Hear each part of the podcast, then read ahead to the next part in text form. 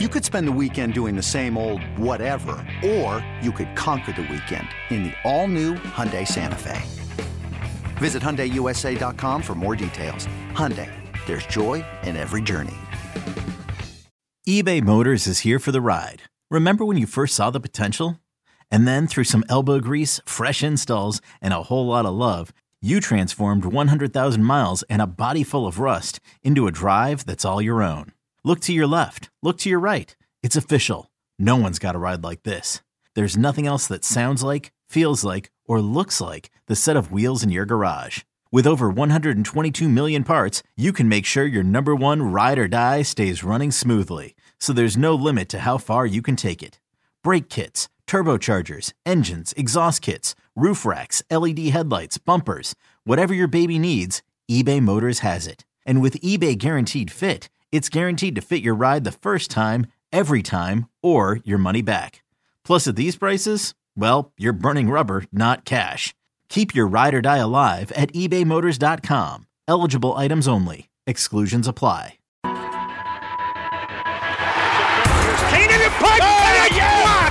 Is going to be covered by the Saints for a touchdown. It's your inside pass to everything Saints football. And the kick is good. We'll take you to places most fans never go. We'll Lutz from 60. To practice, to the sideline, to the locker room. Following every twist, turn, and touchdown of the Saints season. That is going to be a touchdown. Taysom Hill. Taysom TD. Welcome to Inside Black and Gold. And that is going to be a touchdown again. And guess who? Mike Thomas. Now, here are your hosts, Steve Geller and Jeff Nowak. Oh, baby! Welcome inside Black and Gold, and we have just completed the first training camp practice. It's in the books. Good to be out there after a much, much extended break, it felt like, to get back to Saints football.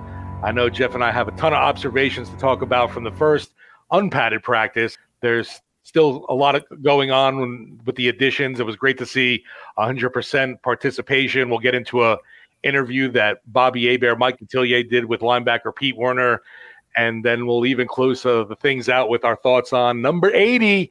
He's back, Jimmy Graham, back in the saddle for the black and gold. Jeff, I thought we had a pretty tame day weather-wise out there. At least it was uh, didn't seem like a Louisiana summer day, and I'm not complaining at all. Teddy Graham. Teddy Graham. Trying to think of a trying to think of a Graham nickname. But yes, Jimmy Graham was out there. The Saints were out there. It was not crazy hot. It was only like 92 degrees, reasonable humidity. Sure. I fully expect that to change. This was one of the shorter practices. DA talked about that. It was about 90 minutes. Tomorrow, I think is going to be about an hour 45. They're going to work their way up to the the two hour practices. So we're going to get into what we saw out there. There was only two sets of team drills and just generally speaking, not a ton of action. And that's not a surprise. The first day, there's a lot of work to be done. The way DA phrased it is there is no light at the end of the tunnel right now, which feels kind of bleak. Just darkness. But I guess that's fair, right? This is like very much okay. This is going to be a grind. You're in for the long haul. You don't have to get everything done today. But as they say, and as the cliche goes, get 1% better every day. That's what they all say. It's stupid. It makes no sense because if you got 1% better every day, then eventually you would reach 100 and you wouldn't have to continue to get better. Anyway, we'll, we'll move on. This is not a loading bar. This is a, I don't know, call it what you want. But uh, the first observation that I'll make, and that's how we're going to do is we're going to go through observations this first segment, as you said, then Pete Werner, then some some Graham notes. But the first observation, as you mentioned, for once, knock on wood, health seems to be on the Saints' side to start. No one missed today's practice. The only player who was not a participant in at least position drills was Anthony Johnson, who did work off to the side with trainers, but everyone else got working. We had saw Cesar Ruiz, we saw Nick Saldiveri, we saw Trevor Penning, we saw Shaq Davis, we saw Kendre Miller. Everyone was out there, but a few of them were limited. We only saw a couple of reps from Trevor Penning, Cesar Ruiz on the first team. Nick Saldiveri, I did not see. For now, you're seeing Andrus Peat, Calvin Throckmorton, Trai Turner, and James Hurst kind of split up those reps. James Hurst started at guard, then moved over to tackle. But, you know, I think that offensive line group is going to be kind of interesting. You saw Max Rivera, the Saints signed him to be a center, which is interesting. He's going to be depth at center, and you're going to go from there. But it's very nice to not constantly, you know, even if you're taking attendance and you're pretty sure you're just going to cross every single name off. And that's just nice to see. You see a lot of teams around the NFL dealing with injuries, dealing with holdouts, dealing with whatever. The Saints are not all they're worried about is what is happening on the field.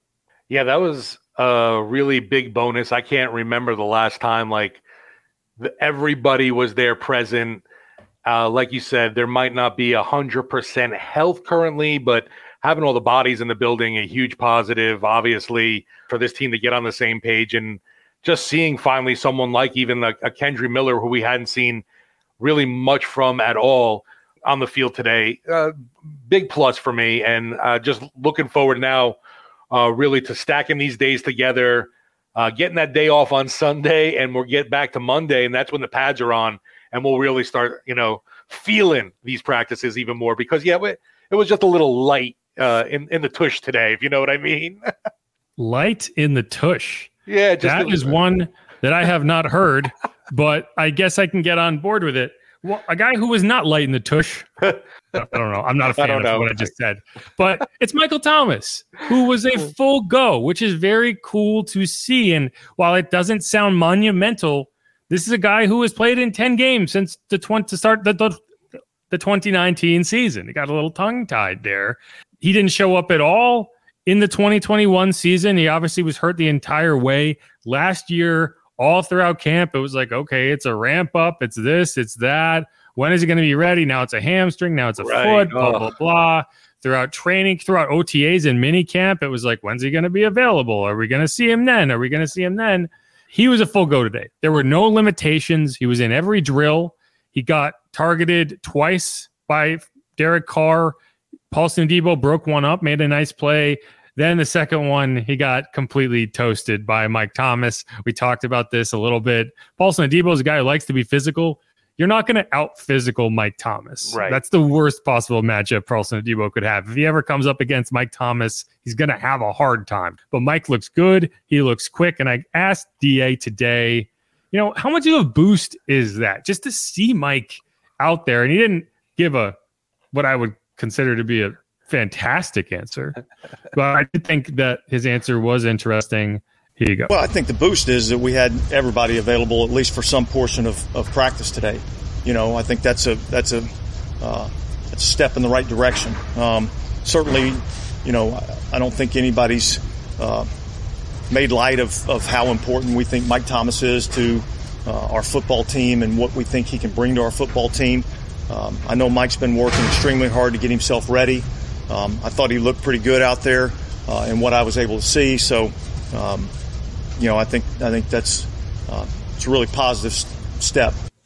And it is like it, it really is. And you know, I've said this a few times. You're not really going to be ans- be able to answer any serious questions about how effective Mike Thomas is going to be this season until you see him play in four or five games in a row, because that's the question that we didn't get an answer for last year. We saw him in two games, got hurt in the third, never came back. And so he could be healthy all throughout camp, and you're still going to be wondering can he make it through a full NFL season? But the longer you can get him on the field and get him feeling good and not be constantly looking over your shoulder waiting for something to pop is a good thing. Both confidence wise for the team, confidence wise for Derek Carr, confidence wise for Michael Thomas. And so, you know, it's just cool to see him out there. This team is a different animal when Michael Thomas is healthy and he's healthy. And I think everyone, whether DA wants to admit it or not, everyone is more confident when he's out there. Absolutely. Just, you know, you talk about being the alpha male or whatever it is. Mike doesn't even have to say anything. It's it's its presence, like you, you pointed out. It's just him being there uh, seems to elevate everyone I guess their whole being on on offense. We know this team struggled last year with contested catches, actually just, you know, moving the ball in general, getting those first downs. Mike's a guy that's going to help you out in so much and help everybody else around him just because of his presence.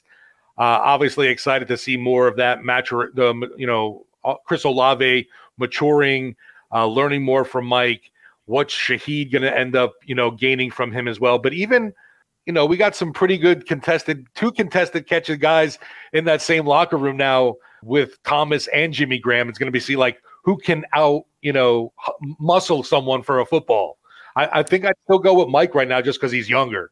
Yeah, we're, we're going to talk more about Jimmy Graham in the last segment, but I do think, you know, when you look at like what could his role be, and I think you know, he's still six seven. He can still box a guy out. I was talking to Sean Fazende about this. He was like, I don't think he's going to be a guy who's going to be catching goal line fades. And I'm like, sure, but he's still six seven. He can still be a big body and stand in front of somebody and just have that gigantic wingspan of a like a heron. And you know, it's like you're not getting around him. You can just yeah. stand on the goal line. I think that's kind of what he's going to be. And Thomas has always been really good at that. And I think eh, you know, to an extent, it might be insurance where if you do lose him and you still need that red zone threat. You know, we've talked about this. He wasn't successful in Chicago. Jimmy Graham was. He still caught 11 touchdowns. So we'll get into more of that. But you know, I think I do need to clean something up. I think I called him Max Rivera. and I think I confused him with Ron Rivera, who, who used to be the head coach in Washington. Max Garcia is the player the Saints brought in. And the way Dennis Allen phrased it is, you know, they lost Billy Price. And I think my instinct was they brought in Billy Price to be that center depth. And then they lost him. And so I kind of look at like, who is it going to be? Uh, Alex Pihlstrom? You know, is it going to be the UDFA out of Illinois? No, it's probably going to be Max Garcia. And this is what uh, DA had to say about him. He was signed yesterday along with Trai Turner and. Yeah, I think that's the plan is to work him in at center. Um, that was a position that I felt like we were a little bit light at, especially with the loss of Billy Price. Um, so we worked him out. Uh, I know he's played some guard, he's played some center before. Um, and so he had a good workout, and uh, he was a guy we thought could, could you know, add something to us and how that offensive line. This episode is brought to you by Progressive Insurance. Whether you love true crime or comedy, celebrity interviews or news, you call the shots on what's in your podcast queue. And guess what? Now you can call them on your auto insurance too with the Name Your Price tool from Progressive. It works just the way it sounds. You tell Progressive how much you want to pay for car insurance, and they'll show you coverage options that fit your budget. Get your quote today at progressive.com to join the over 28 million drivers who trust Progressive. Progressive Casualty Insurance Company and Affiliates. Price and coverage match limited by state law. Line develops. You have some real names there now. You know, you you have Trevor Penning and Cesar Ruiz, and you feel like you want to see something from them. But Trai Turner is isn't a slouch at guard, right? He's a five-time Pro Bowler. He started basically everywhere he has gone he's not going to just roll over and say, "Here you go, Cesar. Here you go on. Just take the job."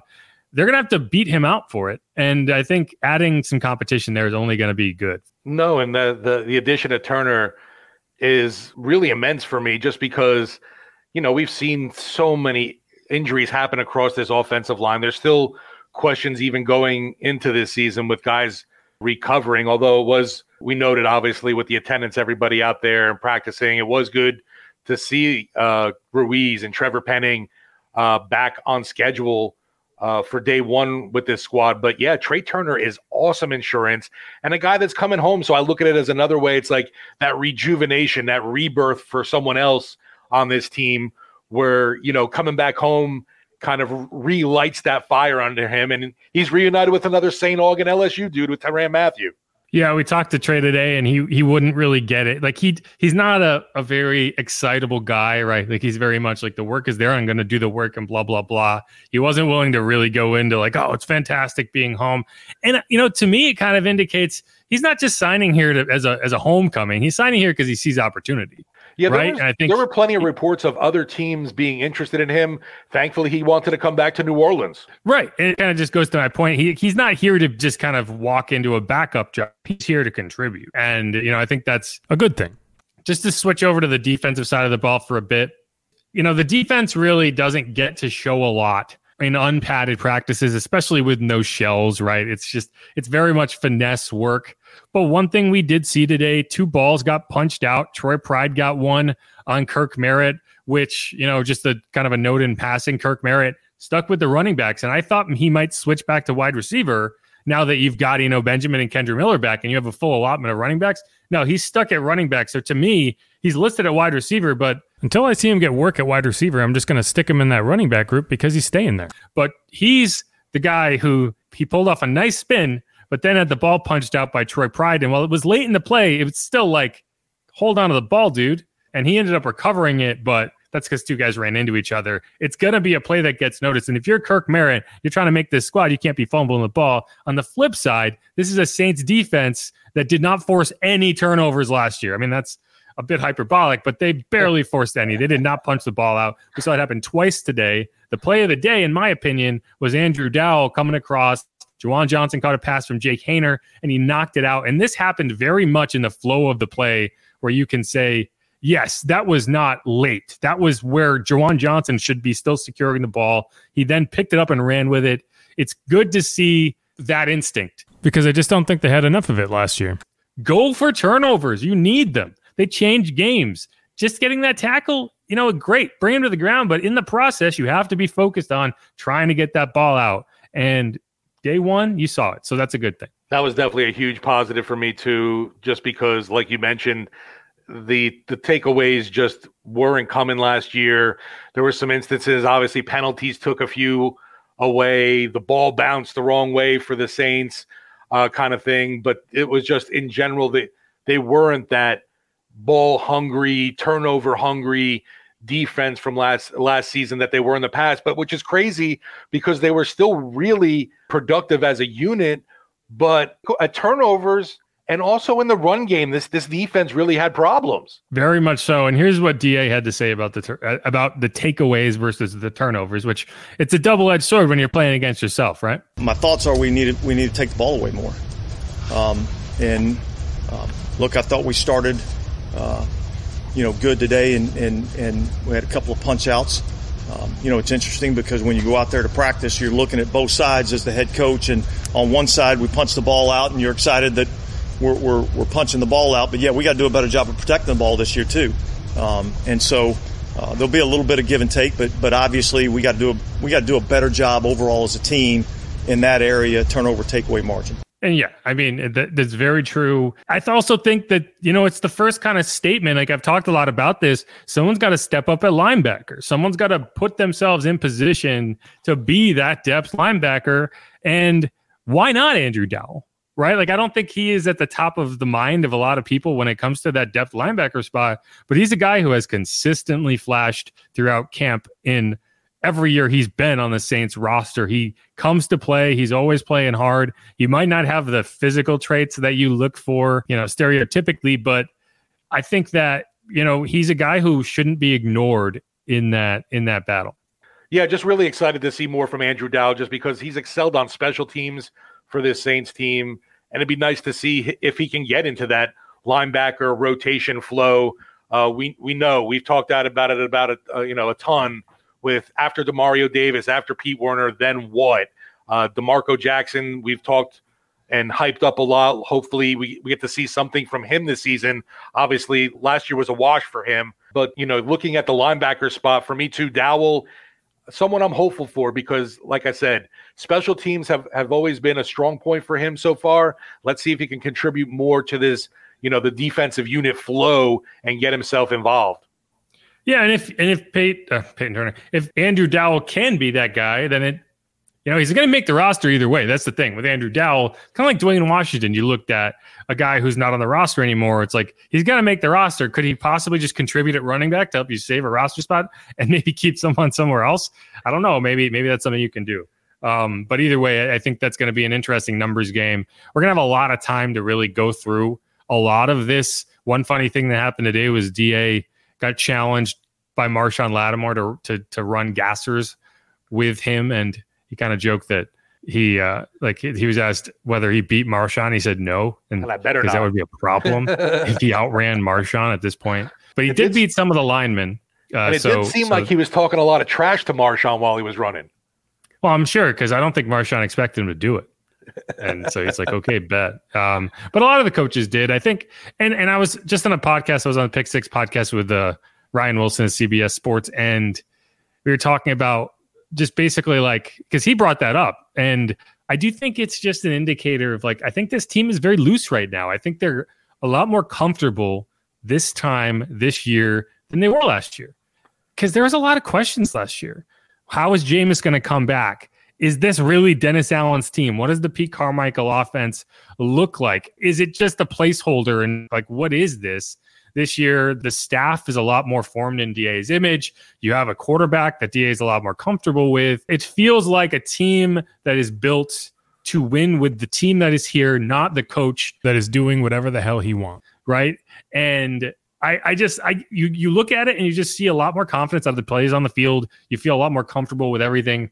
Derek Carr just has a presence about him that you appreciate. There was one totally. moment today that they were going through drills and Rashid he ran a route. Derek Carr didn't like how he ran it, so he just called him over. He said, "No, run it this way." Went back to the line, ran it, and threw it again. It's just like that's the type of stuff that you like to see. You want to see this team coming together and being cohesive. And I think it just it just seems that way. I don't know. Maybe maybe I'm imagining it, but it's hard not to look at this team and feel like they're moving in the right direction. Yeah, to me, the whole you know seeing Dennis Allen and coaches taking part in running sprints with players can only be great for team building.